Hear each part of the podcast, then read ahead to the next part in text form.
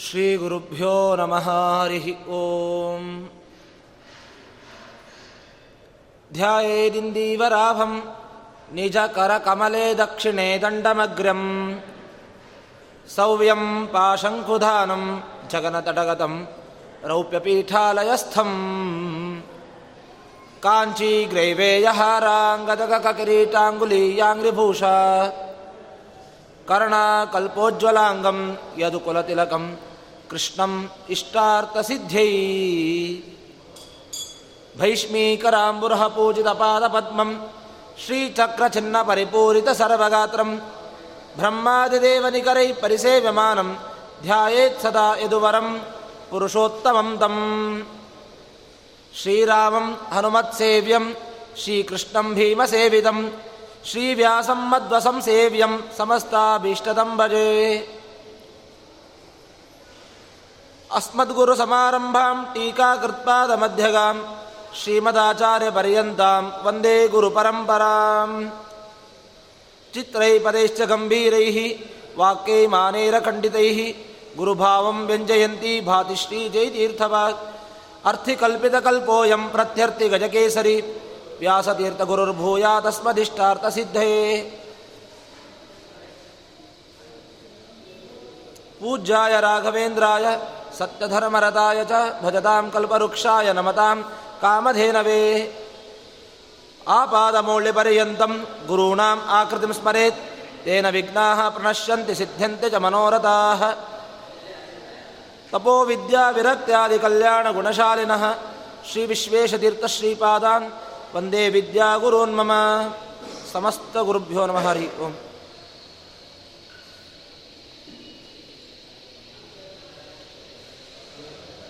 ನಮ್ಮ ಪ್ರವಚನವನ್ನು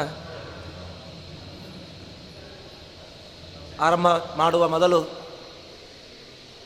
ಪ್ರಸ್ತುತ ವ್ಯಾಸರಾಜ ಗುರುಸಾರ್ವಭೌಮರ ಪೀಠಾಧೀಶರಾಗಿರುವಂತಹ ಶ್ರೀ ಶ್ರೀ ವಿದ್ಯಾಶ್ರೀಷ ತೀರ್ಥ ಶ್ರೀಪಾದಂಗಳವರ ಚರಣಾರವಿಂದಗಳಲ್ಲಿ ಅವರ ಅನುಪಸ್ಥಿತಿಯಲ್ಲಿ ಸಾಷ್ಟಾಂಗ ಪ್ರಣಾಮಗಳನ್ನು ಅರ್ಪಣೆ ಮಾಡಿ ವಾಸ್ತವಿಕವಾಗಿ ನನಗೊಂದು ಆಸೆ ಇತ್ತು ಗುರುಗಳ ಸನ್ನಿಧಾನದಲ್ಲಿ ಪ್ರವಚನವನ್ನು ಮಾಡಬೇಕು ಒಂದು ಬಾರಿ ಅಂತ ಆಸೆ ಇತ್ತು. ಆದರೆ ಇವತ್ತು ನಮ್ಮ ನ್ಯಾಷನಲ್ ಕಾಲೇಜಿನ ಮೈದಾನದಲ್ಲಿ ಬ್ರಾಹ್ಮಣರ ಸಮಾವೇಶ, ವಿಪ್ರರ ಸಮಾವೇಶದ ಕಾರ್ಯಕ್ರಮದ ಹಿನ್ನೆಲೆಯಲ್ಲಿ ಗುರುಗಳ ಅನುಪಸ್ಥಿತಿಯಲ್ಲಿಯೂ ಕೂಡ ಪ್ರವಚನವನ್ನು ಮಾಡಲಿಕ್ಕೆ ಉದ್ಯುಕ್ತನಾಗ್ತಾ ಇದ್ದಾನೆ. ಅವರ ಅನುಪಸ್ಥಿತಿ ಇಲ್ಲ ಅಂತ ನನಗೆ ಬೇಸರ ಇಲ್ಲ. ಯಾಕಂದರೆ ಸನ್ಯಾಸಿಗಳ ಪ್ರತೀಕ ಅವರ ದಂಡ ಅಂತೆ.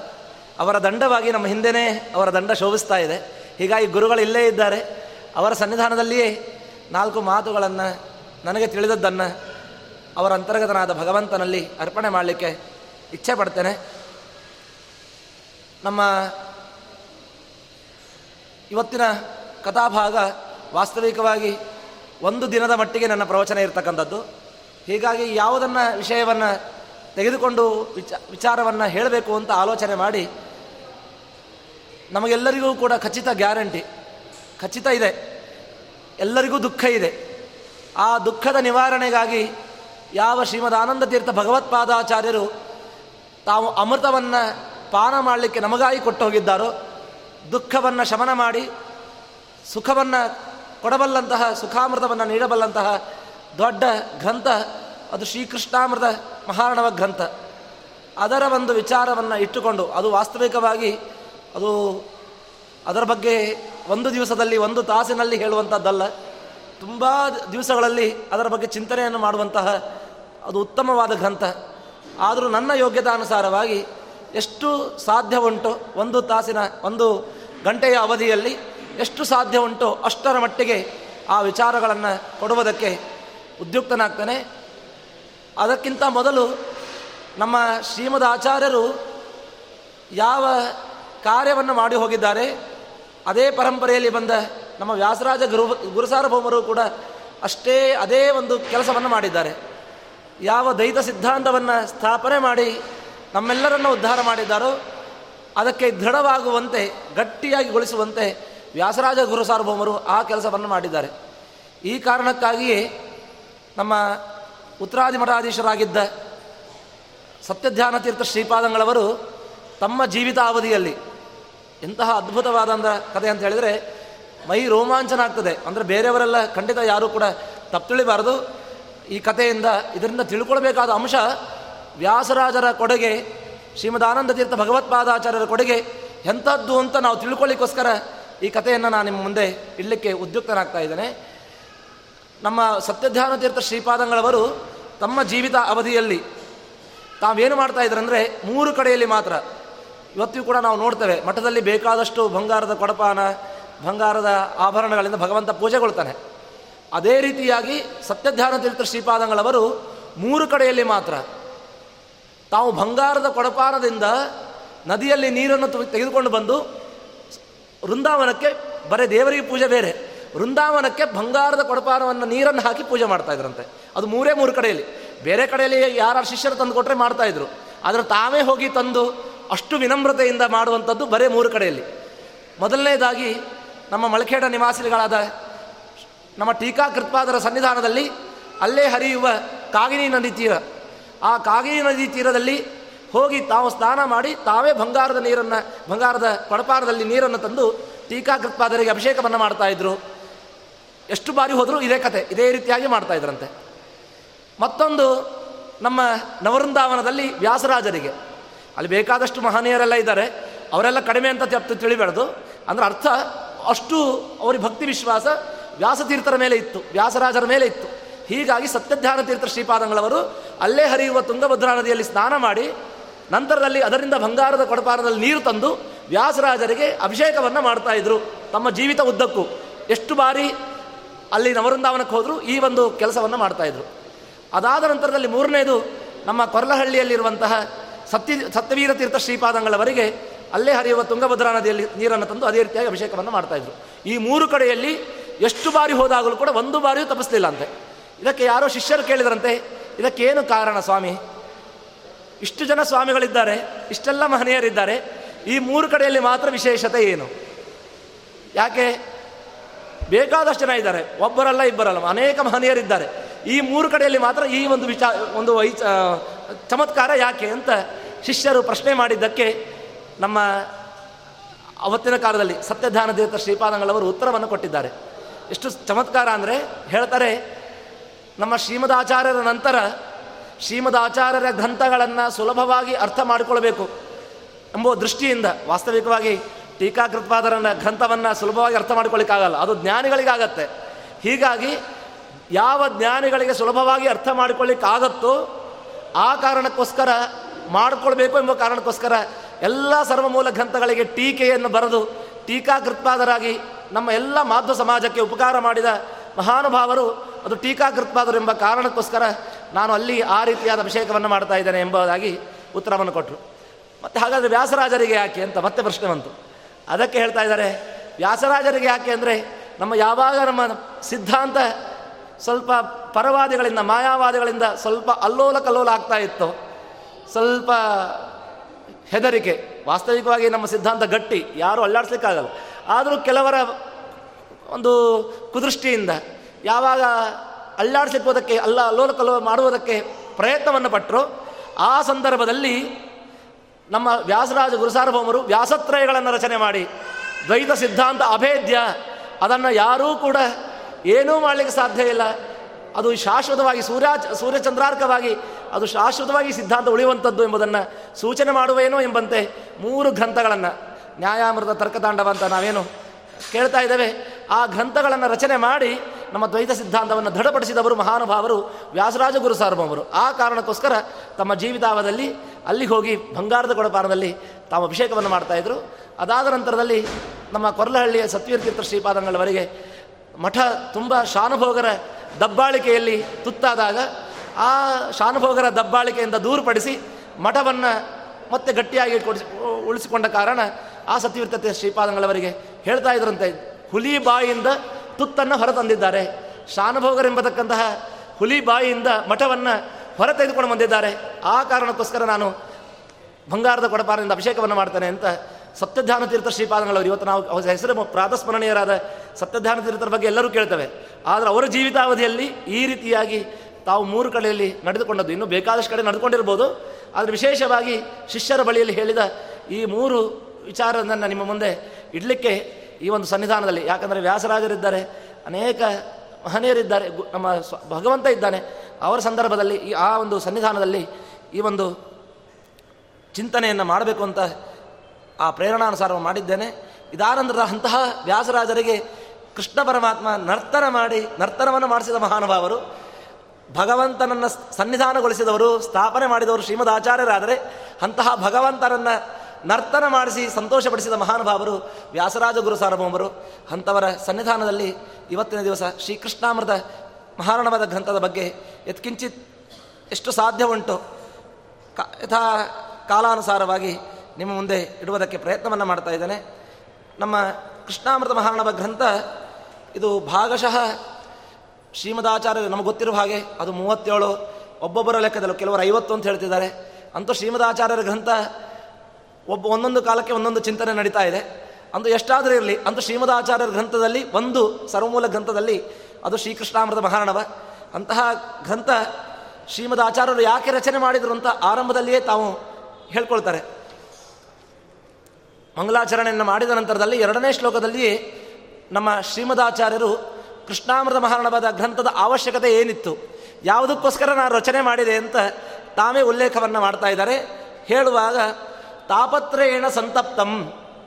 ಯದೇದ ತಕಿಲಂ ಜಗತ್ ವಕ್ಷ್ಯಾಮಿ ಶಾಂತೆಯೇ ತಸ್ಯ ಕೃಷ್ಣಾಮೃತ ಮಹಾರಣವಂ ಎಂಬುದಾಗಿ ಆರಂಭದ ಎರಡನೇ ಶ್ಲೋಕದಲ್ಲಿ ಶ್ರೀಮದಾಚಾರ್ಯರೇ ಕೃಷ್ಣಾಮೃತ ಮಹಾರಣವದ ಅವಶ್ಯಕತೆ ಅನಿವಾರ್ಯತೆ ಏ, ಏನೆಂಬುದನ್ನು ತೋರಿಸಿಕೊಡ್ತಾ ಇದ್ದಾರೆ. ಇವತ್ತಿನ ಕಾಲದಲ್ಲಿ ಬೇಡ. ಇವತ್ತಿನ ಕಾಲ ತುಂಬ ಕಲಿಕಾಲದ ಕಲಿಯ ಪ್ರಭಾವ ಬಿದ್ದಿದೆ ಅಂತ ನಾವು ತಿಳಿಯೋಣ. ಆದರೆ ಶ್ರೀಮದಾಚಾರ್ಯರ ಕಾಲದಲ್ಲಿ ಶ್ರೀಮದಾಚಾರ್ಯರು ಬಂದ, ಶ್ರೀಮದಾಚಾರ್ಯರ ಬಾಯಿಂದ ಬಂದ ಮಾತಿದು. ಹಾಗಾದ್ರೆ ನಾವು ಎಂತಹ ದುಸ್ಥಿತಿಯಲ್ಲಿದ್ದೇವೆ ಅಂತ ಸ್ವಲ್ಪ ಆಲೋಚನೆ ಮಾಡಬೇಕು. ಏನು ಹೇಳ್ತಾ ಇದ್ದಾರೆ? ತಾಪತ್ರಯೇಣ ಸಂತಪ್ತಂ. ತಾಪತ್ರ ಇಲ್ಲ ಅಂತ ಹೇಳುವ ವ್ಯಕ್ತಿ ಯಾರೂ ಇಲ್ಲ. ಎಲ್ಲರಿಗೂ ತಾಪತ್ರಯ ಇದೆ. ತಾತಪತ್ರ ಬರೀ ತಾಪತ್ರ ಇದ್ದವರು ಉಪಯೋಗ ಇಲ್ಲ. ತಾಪತ್ರಯೇಣ ಸಂತಪ್ತಂ. ಅದರಿಂದ ಚೆನ್ನಾಗಿ ಬೆಂದವರಾಗಿರಬೇಕು. ತುಂಬ ಪೆಟ್ಟನ್ನು ತಿಂದು ಆ ಒಂದು ಸಾಕಪ್ಪ ಸಂಸಾರ ಅಂತ ಯಾರಿದ್ದಾರಲ್ಲ, ಏನು ಮಾಡಬೇಕು ಅಂತ ಆಲೋಚನೆ ಮಾಡ್ತಾ ಇರ್ತಾರಲ್ಲ, ಈ ತಾಪತ್ರಯದಿಂದ ಹೊರಗೆ ಹೇಗೆ ಬರಬೇಕು ಅಂತ ಯಾರೆಲ್ಲ ಆಲೋಚನೆ ಮಾಡ್ತಾ ಇರ್ತಾರಲ್ಲ, ಅಂಥವರಿಗೆ ಯದೇದ ಅಖಿಲಂ ಜಗತ್ ವಕ್ಷಾಮಿ ಶಾಂತೆಯೇ ನಿತ್ಯ, ತಸ್ಯ. ಯಾರಿಗೆ ಈ ಸಂಸಾರ ಸುಖ ಸಾಕಪ್ಪ, ಸಂಸಾರ ದುಃಖ ಸಾಕಪ್ಪ ಅಂತ ಆಲೋಚನೆ ಮಾಡಿ ಯಾರು ಹೊರಗೆ ಬರ್ತಾ ಇದ್ದಾರೆ, ತಸ್ಯ ಅವನಿಗೆ ಈ ಗ್ರಂಥವದ ಅನಿವಾರ್ಯತೆ ಇದೆ. ತಸ್ಯ ಶಾಂತೆಯೇ, ಅವನ ಶಾಂತಿಗೋಸ್ಕರವಾಗಿ ಅವನಿಗೆ ನೆಮ್ಮದಿಗೋಸ್ಕರವಾಗಿ, ಶಾಶ್ವತವಾದ ಸುಖಕ್ಕೋಸ್ಕರವಾಗಿ ನಾನೇನು ಮಾಡ್ತಾ ಇದ್ದೇನೆ? ಶ್ರೀಕೃಷ್ಣಾಮೃತ ಮಹಾರಣವಂ. ಕೃಷ್ಣಾಮೃತ ಮಹಾರಣವಂ ಎಂಬತಕ್ಕಂತಹ ಗ್ರಂಥವನ್ನು ನಾನು ರಚನೆ ಮಾಡ್ತಾ ಇದ್ದೇನೆ ಎಂಬುದಾಗಿ ಆರಂಭದಲ್ಲಿಯೇ ಶ್ರೀಮದಾಚಾರ್ಯರು ತೋರಿಸಿಕೊಟ್ಟಿದ್ದಾರೆ. ಭಾಗಶಃ ಇಲ್ಲಿರುವವರಲ್ಲಿ ಎಲ್ಲರೂ ಕಡ ನನಗಿಂತ ಮಹನೀಯರೇ ನಾನೇನು ಚಿಕ್ಕವ. ನಿಮಗೆಲ್ಲ ಗೊತ್ತಿದೆ, ಯಾರಿಗೆ ತಾಪತ್ರ ಇಲ್ಲ ಒಬ್ಬರಾದರೂ ಕೈ ಎತ್ತಿ ಹೇಳಿ ನೋಡುವ. ಇಷ್ಟು ಜನ ಇದ್ದೀರಿ. ಆಚಾರ್ಯ ನಮಗೆ ತಾಪತ್ರ ಇಲ್ಲ, ನಮಗೆ ಈ ಗ್ರಂಥ ಬೇಡ ಅಂತ ಒಬ್ಬರಾದರೂ ಹೇಳಿ ನೋಡುವ. ಎಲ್ಲರಿಗೂ ತಾಪತ್ರ ಇದೆ. ನಮಗೂ ನಿಮಗಲ್ಲ, ಚಿಕ್ಕ ವಯಸ್ಸಿನ ಎಲ್ಲರಿಗೂ ಕೂಡ ಸಂಸಾರದ ತಾಪತ್ರ ಇದೆ. ತಾಪತ್ರಯ ಇದ್ದವರು ಕೇವಲ ನಮ್ಮ ಏನೋ ನಾಲ್ಕು ಸ್ತೋತ್ರ ಹೇಳ್ಕೊಂಡ್ಬಿಡ್ತಾನೆ, ಹತ್ತು ಗಾಯತ್ರಿ, ಕೆಲವರೆಲ್ಲ ಹೇಳ್ತಿರ್ತಾರೆ ಆಚಾರ ಡೈಲಿ ಹತ್ತು ಗಾಯತ್ರಿ ಜಪ ಮಾಡಿಬಿಡ್ತಾನೆ. ಅದು ಹತ್ತು ಗಾಯತ್ರಿ ಜಪ ಮಾಡೋದೇ ಏನೋ ದೊಡ್ಡ ಉಪಕಾರ ಅನ್ನುವ ಹಾಗೆ, ಏನೋ ದೊಡ್ಡ ಸಾಧನೆ ಅನ್ನುವ ಹಾಗೆ ಮಾಡ್ತಾ ಇದ್ದಾರೆ. ಎಷ್ಟು ಪಾಪಗಳನ್ನು ಮಾಡ್ತವೆ, ಅದು ಲೆಕ್ಕವೇ ಇಲ್ಲ ನಮಗೆ. ಲೆಕ್ಕ ಮಾ, ಲೆಕ್ಕ ಇಲ್ಲದಷ್ಟು ಪಾಪ ಮಾಡ್ತೇವೆ. ಯಾವುದೋ ಒಂದು ಹತ್ತು ಗಾಯತ್ರಿ ಜಪ ಮಾಡಿಕೊಂಡು ಆಚಾರ ಅಷ್ಟು ಮಾಡ್ಕೊಳ್ತೇವೆ, ಇಷ್ಟು ಮಾಡ್ಕೊಳ್ತೇವೆ ಅಂತೆಲ್ಲ ನಾವು ಹೇಳ್ಕೊಳ್ಳೋದುಂಟು. ಹಾಗೆ ಮಾಡಬಾರ್ದು. ಅದಕ್ಕೆ ಆಚಾರ್ಯರು ಹೇಳ್ತಾರೆ, ತಾಪತ್ರ ಎಲ್ಲರಿಗೂ ಇದು ಇರೋದು. ಆ ತಾಪತ್ರದ ಶಮನ ಹೇಗೆ ಅಂತಂದರೆ, ಅದಕ್ಕೆ ಅದರಿಂದ ಶಾಂತಿ ಸಿಗೋದು ಹೇಗೆ ಅಂದರೆ, ಅದಕ್ಕೆ ಆಚಾರ್ಯ ಹೇಳಿದರು, ಕೃಷ್ಣಾಮತ ಮಹಾರಣವಂ. ಈ ಗ್ರಂಥವನ್ನು ಸರಿಯಾಗಿ ಅಧ್ಯಯನ ಮಾಡಿ ಖಂಡಿತವಾಗಿಯೂ ಕೂಡ ನಿಮಗೆ ನೆಮ್ಮದಿ, ಶಾಂತಿ ಸಿಗ್ತಾ ಇದೆ ಎಂಬುದನ್ನು ಆಚಾರ್ಯ ತೋರಿಸಿಕೊಡ್ತಾ ಇದ್ದಾರೆ. ಈ ಗ್ರಂಥದ ನಾಮವೇ ಅದ್ಭುತವಾಗಿದೆ. ಭಾಗಶಃ ಶ್ರೀಮದ್ ಆಚಾರ್ಯರ ಎಲ್ಲ ಗ್ರಂಥಗಳು ಕೂಡ ಅನ್ವರ್ಥಕ ನಾಮ.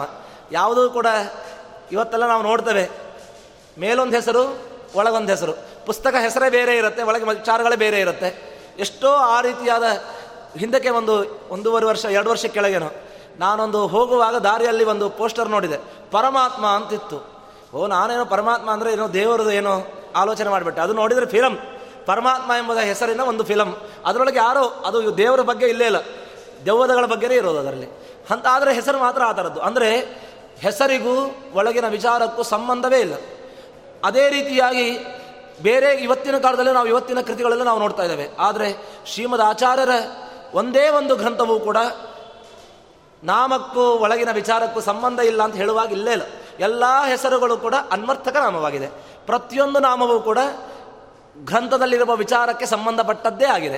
ಹಾಗಾದರೆ ಇದರಿಂದ ನಾವು ಅರ್ಥ ಮಾಡಿಕೊಳ್ಳಬೇಕು, ಶ್ರೀಮದ್ ಆಚಾರ್ಯರ ಅವರು ಕೇವಲ ಏನೋ ತಮ್ಮ ಕೀರ್ತಿಗೋಸ್ಕರ, ತಮ್ಮ ಸಾಧನೆಗೋಸ್ಕರ ಮಾಡಿದ್ದಲ್ಲ, ನಾವು ಸಾಧನೆ ಮಾಡಿಕೊಳ್ಳಿಕ್ಕೋಸ್ಕರ, ಆ ಗ್ರಂಥಗಳನ್ನು ಅಧ್ಯಯನ ಮಾಡಿ ನಾವು ಕೀರ್ತಿವಂತರಾಗಲಿಕ್ಕೋಸ್ಕರವಾಗಿ ಶ್ರೀಮದ್ ಆಚಾರ್ಯರ ಕೊಡುಗೆ ಅಪಾರ ಅಂತಹ ಮಹಾನುಭಾವರ ಗ್ರಂಥ, ಅದು ಶ್ರೀಕೃಷ್ಣಾಮೃತ ಮಹಾರಣವ. ಇದು ಅನ್ವರ್ಥಕ ನಾಮ ಹೇಗೆ? ಏನು ಹೆಸರು? ಕೃಷ್ಣಾಮೃತ ಮಹಾರಣವ. ಯಾಕೆ ಕೃಷ್ಣಾಮೃತ ಮಹಾರಾಣ ಬೇಕು? ಸ್ವಲ್ಪ ಆಲೋಚನೆ ಮಾಡಬೇಕು ನಾವು. ಎಷ್ಟು ಶಬ್ದ ಚೆನ್ನಾಗಿದೆ ನೋಡಿ.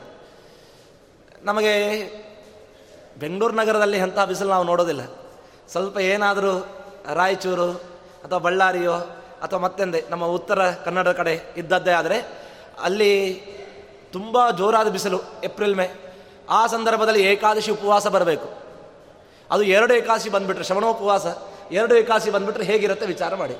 ಅಂತಹ ಉಪವಾಸ ಇದ್ದಾಗ ಮರುದಿವಸ ದ್ವಾದಶಿ ಬೆಳಗ್ಗೆ ಎಷ್ಟೊತ್ತಾದರೂ ಊಟ ಸಿಗದೇ ಇದ್ದಾಗ ಯಾರಾದರೂ ಆಚಾರ ಒಂದು ಲೋಟ ನೀರು ಬೇಕು ಅಂತ ಕೇಳಿದರೆ ನಮ್ಮ ಪರಿಸ್ಥಿತಿ ಏನಾಗುತ್ತೆ, ಏ ಅಪ್ಪ, ಒಂದು ಲೋಟ ಅಲ್ಲ, ಒಂದು ತಮಗೆ ಎದುರು ಕೊಟ್ಬಿಡಪ್ಪ, ಘಟ ಘಟ ಕುಡಿದ್ಬಿಡ್ತೇನೆ ಅಂತ.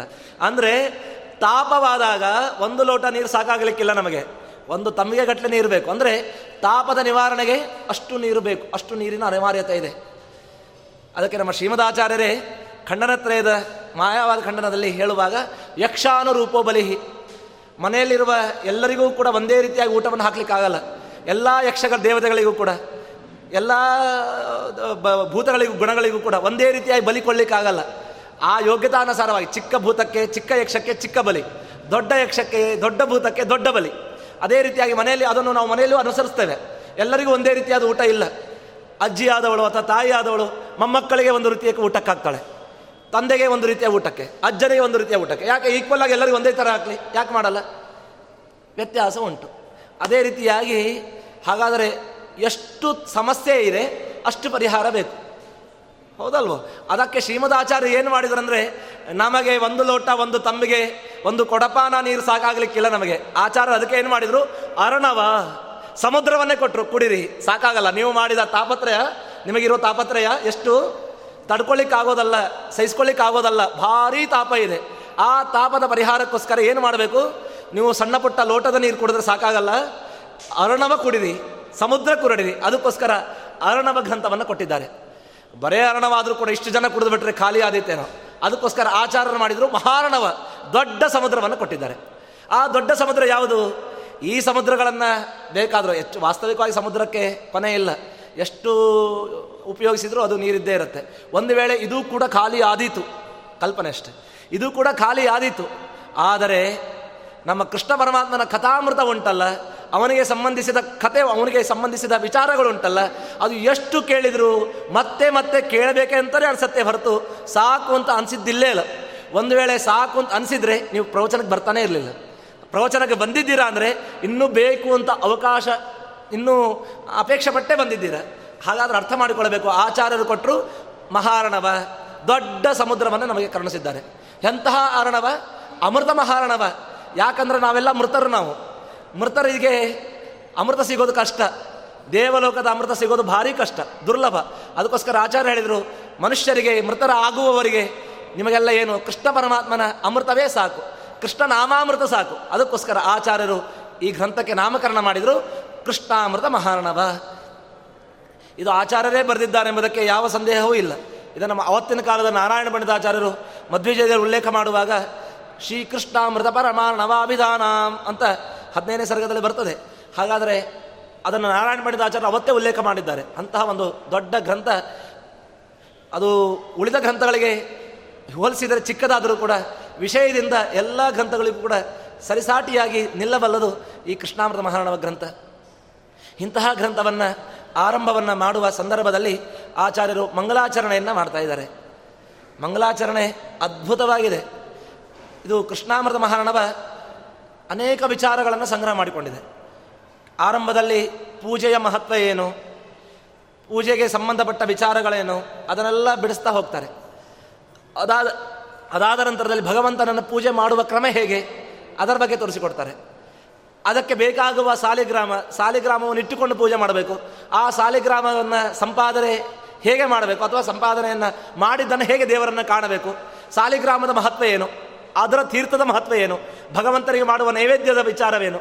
ಎಲ್ಲದರ ಬಗ್ಗೆ ಸವಿಸ್ತಾರವಾದ ಪೂಜೆಯ ಕಲ್ಪನೆಯನ್ನು ಕೊಟ್ಟಿದ್ದಾರೆ. ಅದಾದ ನಂತರದಲ್ಲಿ ಭಗವಂತನ ಪೂಜೆ ಬರೇ ಪ್ರತಿಮಾರ್ಚನೆಯೇ ಶಾಲಿಗ್ರಾಮ ಅರ್ಚನೆ ಪೂಜೆ ಅಲ್ಲ. ವೃತ ನಿಯಮಗಳೂ ಕೂಡ ಭಗವಂತನ ಪೂಜೆಯೇ. ಯಜ್ಞ ಯಾಗಾದಿಗಳು ಕೂಡ ಭಗವಂತನ ಪೂಜೆ ಅಂತಲೇ ಕರೆಸಿಕೊಂಡಿದೆ. ಅದಕ್ಕೋಸ್ಕರವಾಗಿ ಅದರ ಬಗ್ಗೆ ವಿವರಣೆಯನ್ನು. ವೃತ್ತ ನಿಯಮಗಳನ್ನು ತೆಗೆದುಕೊಳ್ಳುವಾಗ ಪ್ರಧಾನವಾದ ವೃತ್ತ ಅದು ಏಕಾದಶಿ ವೃತ. ಶ್ರೀಮದಾಚಾರ್ಯರು ಅನೇಕ ಗ್ರಂಥಗಳನ್ನು ರಚನೆ ಮಾಡಿದ್ದಾರೆ. ಕೆಲವು ತಂತ್ರಸಾರದಲ್ಲಿ ಕೆಲವು ವಿಚಾರಗಳನ್ನು ಯಜ್ಞ ಆಗಾದಿಗಳಿಗೆ ದೇವಸ್ಥಾನಕ್ಕೆ ಸಂಬಂಧಪಟ್ಟ ವಿಚಾರಗಳನ್ನೆಲ್ಲ ಉಲ್ಲೇಖ ಮಾಡಿದ್ದಾರೆ. ಆಚಾರ ನನಗೆ ತಿಳಿದ ಹಾಗೆ ಪ್ರಸಂಗವಶಾತ್ ಆಯಾ ಸಂದರ್ಭದಲ್ಲಿ ಆಯಾ ವಿಚಾರಗಳನ್ನು ಕೊಡ್ತಾ ಬಂದಿದ್ದಾರೆ. ಆದರೆ ನಾನು ಕಂಡ ಹಾಗೆ ಸ್ಪೆಷಲ್ಲಾಗಿ ಎರಡು ವೃತ್ತಗಳಿಗೆ. ಒಂದು ಏಕಾದಶಿ, ಮತ್ತೊಂದು ಜಯಂತಿ ನಿರ್ಣಯ. ಕೃಷ್ಣ ಪರಮಾತ್ಮ, ಕೃಷ್ಣ ಜನ್ಮಾಷ್ಟಮಿ. ಈ ಎರಡು ವೃತ್ತಗಳ ಬಗ್ಗೆ ಹೆಚ್ಚಿನ ಕಾಳಜಿಯನ್ನು ವಹಿಸಿ, ಅದಕ್ಕೋಸ್ಕರವಾಗಿ ಒಂದೊಂದು ವೃತ್ತಕ್ಕೆ ಒಂದೊಂದು ಗ್ರಂಥವನ್ನೇ ರಚನೆ ಮಾಡಿದ ಮಹಾನುಭಾವರು ನಮ್ಮ ಶ್ರೀಮದಾನಂದ ತೀರ್ಥ ಭಗವತ್ಪಾದಾಚಾರ್ಯರು ಉಳಿದ ಎಲ್ಲ ಗ್ರಂಥಗಳಿಗೆ ಬೇಕಾದ್ರೆ ನಾವು ನೋಡ್ಬೋದು, ಆಯಾ ಪ್ರಸಂಗ ಚಾತುರ್ಮಾಸ ವೃತ್ತದ ಬಗ್ಗೆ ಉಲ್ಲೇಖ ಮಾಡ್ತಾರೆ. ಪ್ರಸಂಗವಶಾತ್ ಆಯಾ ವಿಚಾರಗಳನ್ನು ಕೊಡ್ತಾ ಬಂದಿದ್ದಾರೆ. ವಿಶೇಷವಾಗಿ ಈ ಎರಡು ವೃತ್ತಕ್ಕೆ ಮಹತ್ವವನ್ನು ಕೊಟ್ಟಿದ್ದಾರೆ. ಇದರ ಅರ್ಥ, ಎಲ್ಲರೂ ಕೂಡ ತಪ್ಪದೇ ಈ ಎರಡು ವೃತ್ತಗಳನ್ನು ಆಚರಣೆಯನ್ನು ಮಾಡಲೇಬೇಕು. ಇದರಿಂದ ದೂರ ಆಗಬೇಡಿ ಎಂಬುದನ್ನು ಸೂಚನೆ ಮಾಡಲಿಕ್ಕೋಸ್ಕರ ಈ ಗ್ರಂಥ, ಏಕಾದಶಿ ವೃತ್ತದ ಮಹತ್ವವನ್ನು ತೋರಿಸುವುದಕ್ಕೋಸ್ಕರ ಈ ಕೃಷ್ಣಾಮೃತ ಮಹಾರಾಣ ಗ್ರಂಥ ಹೊರಟಿದೆ. ಅದಾದ ನಂತರದಲ್ಲಿ ಮತ್ತೆ ಭಗವಂತನ ಪೂಜೆಯ ಮಹತ್ವ, ಅದಾದ ನಂತರದಲ್ಲಿ ಏಕಾದಶಿ ವೃತ್ತಾಚರಣೆಯನ್ನು ಯಾವ ರೀತಿಯಾಗಿ ಮಾಡಬೇಕು? ಶ್ರವಣೋಪವಾಸ ಬಂದಾಗ ಹೇಗೆ ಮಾಡಬೇಕು? ಅಲ್ಪದ್ವಾದಶಿ ಇದ್ದಾಗ ಹೇಗೆ ಮಾಡಬೇಕು? ಅದರ ಬಗ್ಗೆ ವಿಸ್ತಾರವಾದ ಏಕಾದಶಿ ವ್ರತದ ಬಗ್ಗೆ ಮಾಡುವ ಕ್ರಮ ಹೇಗೆ? ಮಾಡಿದರೆ ಏನು ಫಲ? ಬಿಟ್ಟರೆ ಏನು ಪಾಪ? ಇತ್ಯಾದಿ ಅನೇಕ ವಿಚಾರಗಳನ್ನು ತೋರಿಸಿಕೊಟ್ಟು ಅದಾದ ನಂತರದ ಭಗವದ್ ಗ್ರಂಥವನ್ನು ದೇವರಿಗೆ ಅರ್ಪಣೆಯನ್ನು ಮಾಡ್ತಾ ಇದ್ದಾರೆ. ಇಷ್ಟು ನಾನು ಬರೇ ಸಾರವನ್ನು ಹೇಳಿದಷ್ಟೇ. ಗ್ರಂಥವನ್ನು ಪರಿಪೂರ್ಣವಾಗಿ ಹೇಳಿದ್ದಲ್ಲ. ಗ್ರಂಥದ ಅಭಿಪ್ರಾಯ ಟೋಟಲು, ಇವತ್ತು ಎಷ್ಟು ಜನ ಬಂದಿದ್ರು ರೀ ಸಾವಿರ ಜನ ಇರ್ಬೋದು ಅಂತ ಅದು ಹೆಂಗೆ ಒಂದು ಶಬ್ದದಲ್ಲಿ ಹೇಳಿ ಮುಗಿಸ್ಬಿಡ್ತೇವೆ.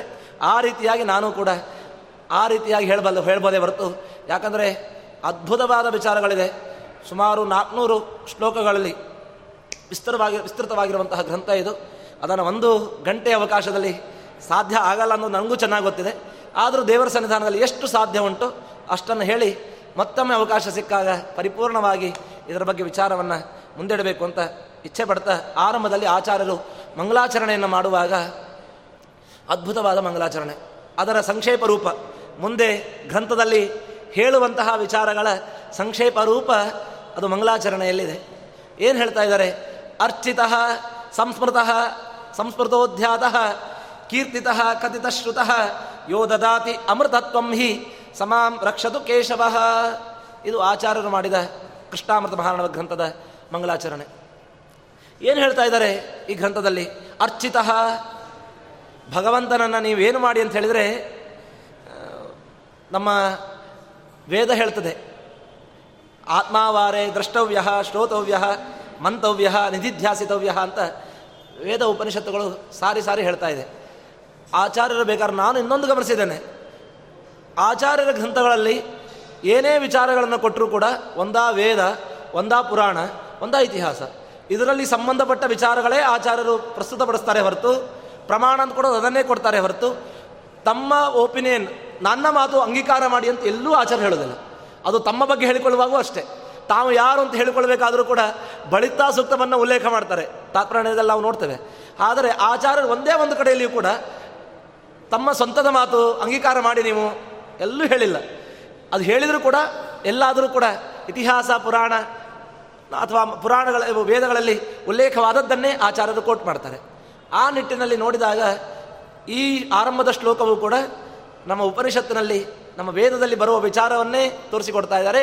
ಯಾವ ಆತ್ಮಾವಾರೆ ದ್ರಷ್ಟವ್ಯ ಶ್ರೋತವ್ಯ ಮಂತವ್ಯ ನಿಧಿಧ್ಯ ನಿಧಿಧ್ಯಾಸಿತವ್ಯ ಅಂತ ಯಾವುದನ್ನು ನಾವು ಕೇಳ್ತಾ ಇದ್ದೇವೆ, ಅದೇ ವಿಚಾರವನ್ನು ನಮ್ಮ ಕೃಷ್ಣಾಮೃತ ಮಹಾರಾಣ ಗ್ರಂಥದ ಮಂಗಲಾಚರಣೆಯಾಗಿ ತೆಗೆದುಕೊಂಡಿದ್ದಾರೆ. ಅರ್ಚಿತ, ಭಗವಂತನನ್ನು ಅರ್ಚಿತ ಶಬ್ದ ಅರ್ಚ ಪೂಜಾಯಾಮ್ ಸ್ವಲ್ಪ ವ್ಯಾಕರಣ ಜ್ಞಾನ ಇದ್ದರೆ ಸಾಕು, ಹೆಚ್ಚು ಬೇಕಾಗಿಲ್ಲ. ಅರ್ಚ ಪೂಜಾಯಾಮ್ ಎಂಬ ಧಾತುವಿನಿಂದ, ಅರ್ಚ ಎಂಬ ಧಾತು ಪೂಜಾರ್ಥದಲ್ಲಿ ನಿಷ್ಪನ್ನವಾಗತ್ತೆ. ಅಂತಹ ಶಬ್ದ ಅರ್ಚಿತ. ಅದರಿಂದ ನಿಷ್ಪನ್ನವಾದ ಶಬ್ದ ಅರ್ಚಿತ. ಭಗವಂತನನ್ನು ಏನು ಮಾಡಿ? ಪೂಜೆ ಮಾಡಿ. ಇವತ್ತೆಲ್ಲ ನಾವು ಪೂಜೆ ಮಾಡಿಬಿಟ್ಟಿದ್ದೇವೆ. ನಮ್ಮ ಉತ್ತರ ಕನ್ನಡ ಕಡೆ ಪೂಜೆ ಅಂದರೆ ಶೂನ್ಯ. ಭಗವಂತನನ್ನು ಶೂನ್ಯಗೊಳಿಸಿಬಿಟ್ಟಿದ್ದೇವೆ. ಭಗವಂತನನ್ನು ಕಟ್ಟಿಟ್ಬಿಟ್ಟಿದ್ದೇವೆ. ಭಗವಂತನ ನಿತ್ಯದಲ್ಲಿ ನಾವು ಪೂಜಾದಿಗಳನ್ನು ಮಾಡ್ತಾ ಇಲ್ಲ. ಆಚಾರ್ಯರು ಮೊದಲು ಹೇಳ್ತಾರೆ ಉಳಿದದ್ದನ್ನು ಮಾಡ್ತಿರೋ ಬಿಡ್ತಿರೋ. ಮೊದಲು ಮಾಡಬೇಕಾದ ಕೆಲಸ ನೀವು ಅರ್ಚಿತ. ಭಗವಂತನನ್ನು ಪೂಜೆ ಮಾಡಿ. ಹಾಗಾದರೆ ಪೂಜೆ ಮಾಡಿಸಿ ಅಂತಲೂ ಹೇಳಿಲ್ಲ ಆಚಾರ್ಯರು. ಪೂಜೆ ಮಾಡಬೇಕು ಅಂತಲೇ ಆರ್ಡರ್ ಮಾಡ್ತಾ ಇದ್ದಾರೆ, ಆಜ್ಞೆ ಮಾಡ್ತಾ ಇದ್ದಾರೆ. ಇದರಿಂದ ನಾವು ಅರ್ಥ ಮಾಡಿಕೊಳ್ಬೇಕು. ಸಾಧ್ಯವಾದ ಮಟ್ಟಿಗೆ ಆ ಪೂಜೆ ಕ್ರಮ ಮತ್ತು ವಿಧಾನ ಬೇರೆ ಬೇರೆ ಇದೆ. ಅದರ ಇಲ್ಲಿ ಬರೀ ಪೂಜೆ ಮಾಡಿ ಅಂತ ಆರಂಭದಲ್ಲಿ ತೋರಿಸಿಕೊಡ್ತಾ ಇದ್ದಾರೆ. ಅರ್ಚಿತ, ಸಂಸ್ಮೃತ. ಕೆಲವರು ಪೂಜೆ ಮಾಡ್ತಾರೆ. ಪೂಜೆ ಮಾಡೋ ಎಲ್ಲರೂ ಏನು ನಾಸ್ತಿಕರಾಗಿಲ್ಲ.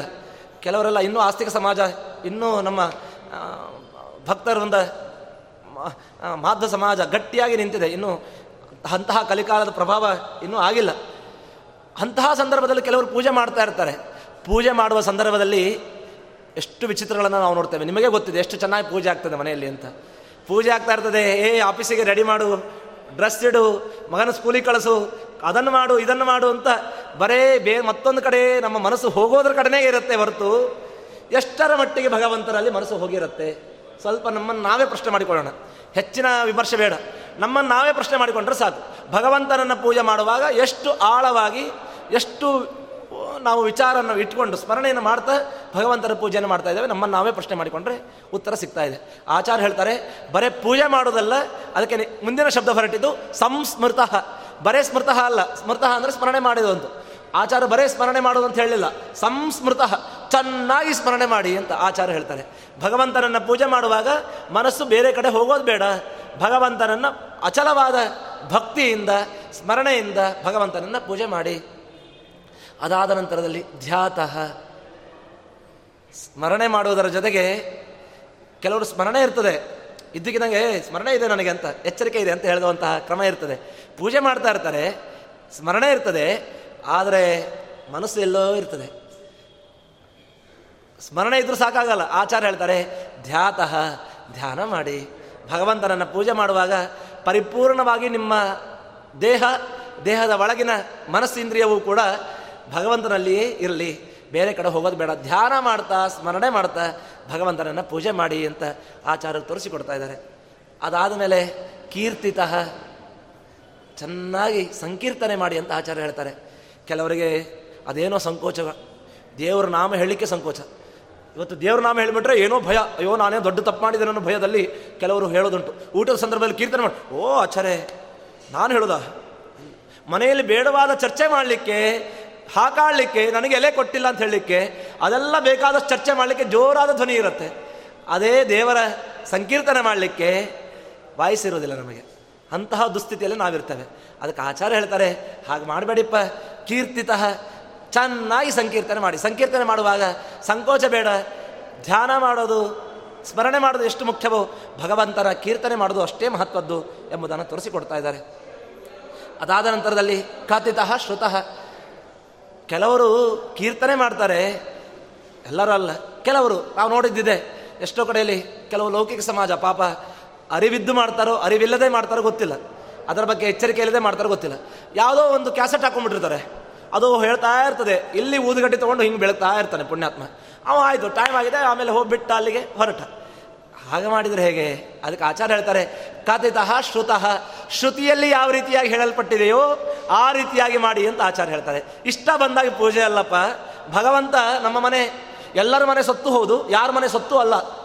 ನಮ್ಮ ಮನೆ ಮಾತ್ರ ಸತ್ತಲ್ಲ, ಯಾರ ಮನೆ ಸತ್ತು ಅಲ್ಲ, ಎಲ್ಲರ ಮನೆ ಸತ್ತು ಹೌದು. ಎಲ್ಲ ಕಡೆಯಲ್ಲೂ ಇದ್ದಾನೆ, ಎಲ್ಲ ಕಡೆಯಲ್ಲಿ ಯಾರಿದ್ದಾನೆ, ಅವನು ಎಲ್ಲೂ ಇಲ್ಲ, ಯಾರ ಅಧೀನವಾಗಿಯೂ ಇಲ್ಲ. ಅಂತಹ ಭಗವಂತನನ್ನು ನಮ್ಮ ಮನೆಯ ಮಕ್ಕಳಿಗೆ ನಾವು ಕೊಡಬೇಕಾದ್ರೆ, ಮಾಡಬೇಕಾದ್ರೆ, ಏನಾದರೂ ಉಪಚಾರ ಮಾತುಗಳನ್ನು ಆಡಬೇಕಾದ್ರೆ ಎಚ್ಚರಿಕೆಯಿಂದ ಮಾತನಾಡ್ತೇವೆ.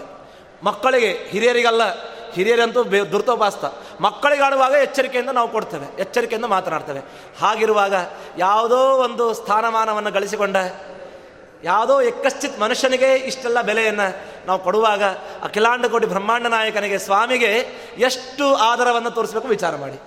ಎಷ್ಟು ಆಧಾರ ತೋರಿಸಿದ್ರು ಕಡಿಮೆ. ಅದಕ್ಕೋಸ್ಕರ ಆಚಾರ ಹೇಳಿದರು, ಪೂಜೆ ಮಾಡುವ ಕ್ರಮ ಹೇಗಿರಬೇಕು? ಶ್ರುತಿಯಲ್ಲಿ ಹೇಗೆ ಹೇಳಿದೆ? ಕಥಿತಃ ಶ್ರುತಃ. ಯಾವ ರೀತಿಯಾಗಿ ಶ್ರುತಿಯಲ್ಲಿ ಹೇಳಲ್ಪಟ್ಟಿದೆಯೋ ಆ ರೀತಿಯಾಗಿ ಮಾಡಿ. ನಿಮಗಿಷ್ಟ ಬಂದಾಗೆ ಪೂಜೆಯನ್ನು ಮಾಡೋದಲ್ಲ. ನಿಮಗಿಷ್ಟ ಬಂದಾಗ ಧ್ಯಾನ. ನಿಮಗಿಷ್ಟ ಬಂದಾಗ ಮಾಡೋದಲ್ಲ.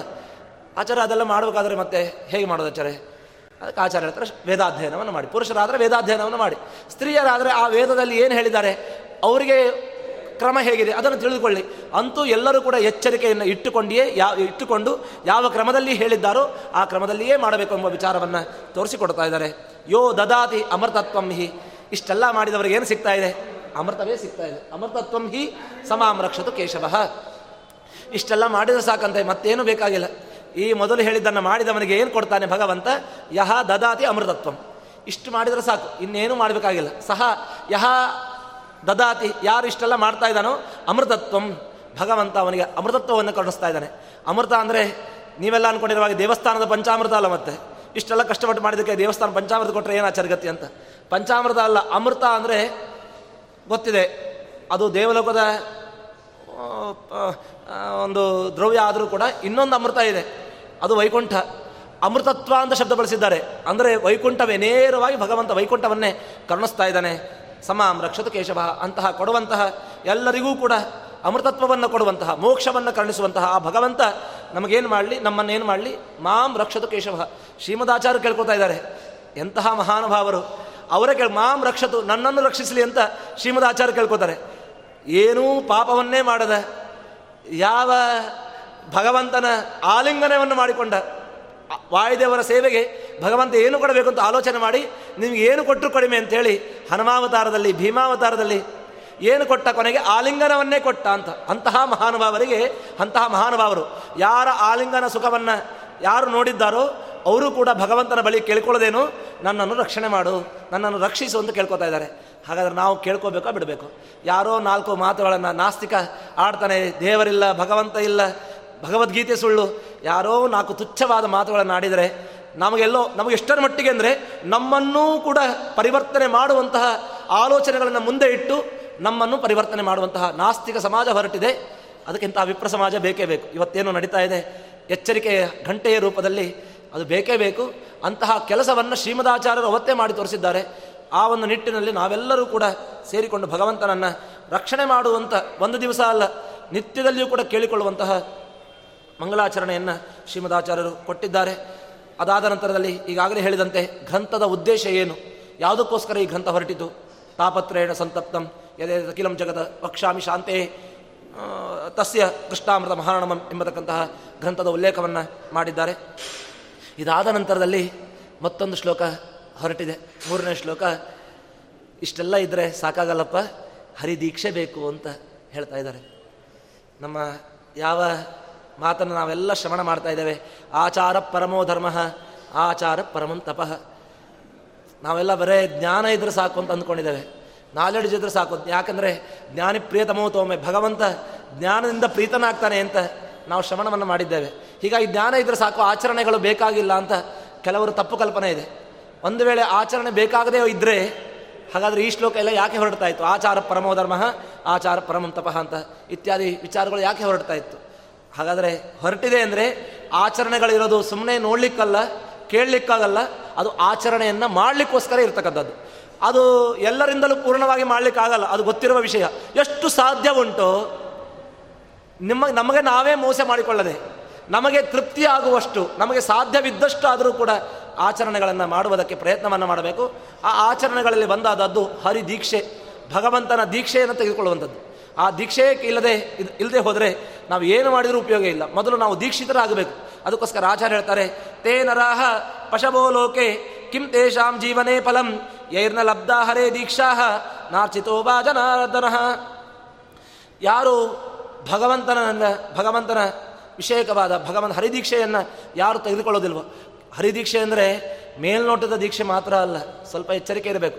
ಮೇಲ್ನೋಟ ದೊಡ್ಡ ಜುಟ್ಟು ಬಿಟ್ಟಿದ್ದಾರೆ, ನಾಮ ಹಾಕ್ಕೊಂಡಿದ್ದಾರೆ ಜನಿವಾರ ಹಾಕ್ಕೊಂಡಿದ್ದಾರೆ ದೊಡ್ಡ ಪಂಜೆ ಇದೆ, ಇಷ್ಟು ದೊಡ್ಡ ಜರ್ತರಿ ಇದೆ, ಬಾರ್ಡರ್ ಇದೆ. ಅದೆಲ್ಲ ಅಲ್ಲ, ಅದು ಬೇಕು, ಅದೇ ಪ್ರಧಾನ ಅಲ್ಲ. ಒಳಗಿನ ದೀಕ್ಷೆಯೂ ಬೇಕು, ಹೊರಗಿನ ದೀಕ್ಷೆಯೂ ಬೇಕು. ಅದಕ್ಕೋಸ್ಕರವಾಗಿ ತಪ್ತ ಮುದ್ರಾಧಾರಣೆಯನ್ನು, ಅದು ಭಗವಂತನ ದೀಕ್ಷೆಯನ್ನು ತೊಡೋದು ಅದರಲ್ಲಿ ಅದು ಒಂದು. ಭಗವಂತನ ದೀಕ್ಷೆ, ಹರಿದೀಕ್ಷೆಯನ್ನು ನಾವು ತೊಡ್ತೇವೆ ಅಂತ ಹೇಳಿದರೆ ತಪ್ತ ಮುದ್ರಾಧಾರಣೆಯನ್ನು ಮಾಡಿಸ್ಕೊಳ್ತೇವಲ್ಲ, ಅದು ದೀಕ್ಷೆಯ ರೂಪದಲ್ಲಿ ತೆಗೆದುಕೊಳ್ಬೇಕು ನಾವೆಲ್ಲ ಹರಿಭಕ್ತರು ಅನ್ನೋ ದೀಕ್ಷೆ ನಮಗೆ ಬೇಕು. ಏನೋ ಆ ಸ್ವಾಮಿಗಳು ಕೊಡ್ತಾರೆ, ಕಲ್ಸಕ್ರಿ ಕೊಡ, ಬಂದು ಇವತ್ತು ಮುದ್ರಾ ಕೊಡ್ತಾ ಇದ್ದಾರೆ ಅಂತ ಹೇಳ್ಬಿಟ್ಟು ತೆಗೆದುಕೊಳ್ಳೋದಲ್ಲ. ಆ ರೀತಿಯಾಗಿ ತೆಗೆದುಕೊಂಡ್ರೆ ಏನೂ ಉಪಯೋಗ ಇಲ್ಲ. ಭಗವಂತನ ಭಕ್ತರಾಗ್ತಾ ಇದ್ದೇವೆ. ಗುರುಗಳ ಮೂಲಕ ನಾವು ಕೂಡ ಪರಮಾತ್ಮನ ಪಾದವನ್ನು ಸೇರ್ತಾ ಇದ್ದೇವೆ ಎಂಬ ಎಚ್ಚರಿಕೆಯಲ್ಲಿ ತೆಗೆದುಕೊಳ್ಬೇಕು ಅದಕ್ಕೋಸ್ಕರ ಹರಿದೀಕ್ಷೆ ಬೇಕು. ಒಂದು ವೇಳೆ ಹರಿದೀಕ್ಷೆ ಇಲ್ಲದೆ ಅದು ಬರೇ ಮಾನಸಿಕವಾಗಿಯೂ ಬೇಕು. ಬೇರೆ ಮೇಲ್ನೋಟದ ಆಚರಣೆ ಮಾತ್ರ ಅಲ್ಲ, ಮಾನಸಿಕವಾಗಿ ಕೂಡ ನಮ್ಮ ಮನಸ್ಸು ಪೂರ್ಣವಾಗಿ ಭಗವದ್ಭಕ್ತರು ಅಂತ.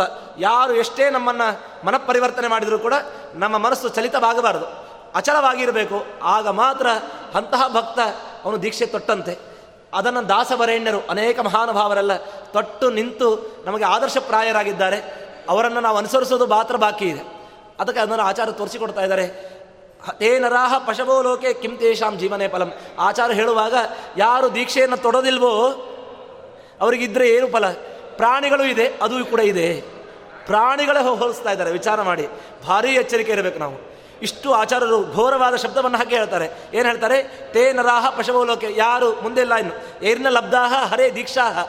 ಯಾರು ಹರಿದೀಕ್ಷೆಯನ್ನು ಹೊಂದೋದಿಲ್ವೋ ಅವ್ರು ಯಾವುದಕ್ಕೆ ಸಮಾನ? ತೇನರಾಹ ನರಾಹ ಪಶವೋ ಲೋಕೆ. ಈ ಲೋಕದಲ್ಲಿ ಪಶುಗಳಿಗೆ ಸಮಾನ. ಪಶು ಇದ್ದಂತೆ ತಿಳ್ಕೊಳ್ಳಿ, ಪ್ರಾಣಿಗಳಿದ್ದಂತೆ ತಿಳ್ಕೊಳ್ಳಿ. ಪ್ರಾಣಿಗಳಿಗೆ ಯಾವ ದೀಕ್ಷೆ ಇಲ್ಲ?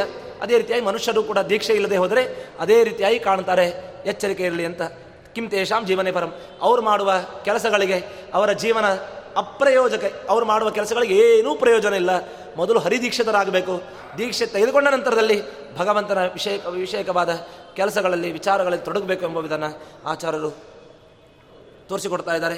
ಅದಾದ ನಂತರದಲ್ಲಿ ನಮ್ಮ ಈ ಸಂಸಾರದಲ್ಲಿ ಭಗವಂತನ ಪೂಜೆಯ ಮಹತ್ವವನ್ನು ತೋರಿಸಿಕೊಡ್ತಾ ಇದ್ದಾರೆ. ಪೂಜೆ ಯಾಕೆ ಬೇಕು ಎಂಬುದಕ್ಕೆ ಆಚಾರ್ಯರು ಸ್ಪಷ್ಟವಾದ ಮಾತಿನ ಮೂಲಕ, ಯಾಕಂದ್ರೆ ಸಂಕೋಚ ಇಲ್ಲೇ ಇಲ್ಲ ಆಚಾರ್ಯರ ಮಾತಿನಲ್ಲಿ.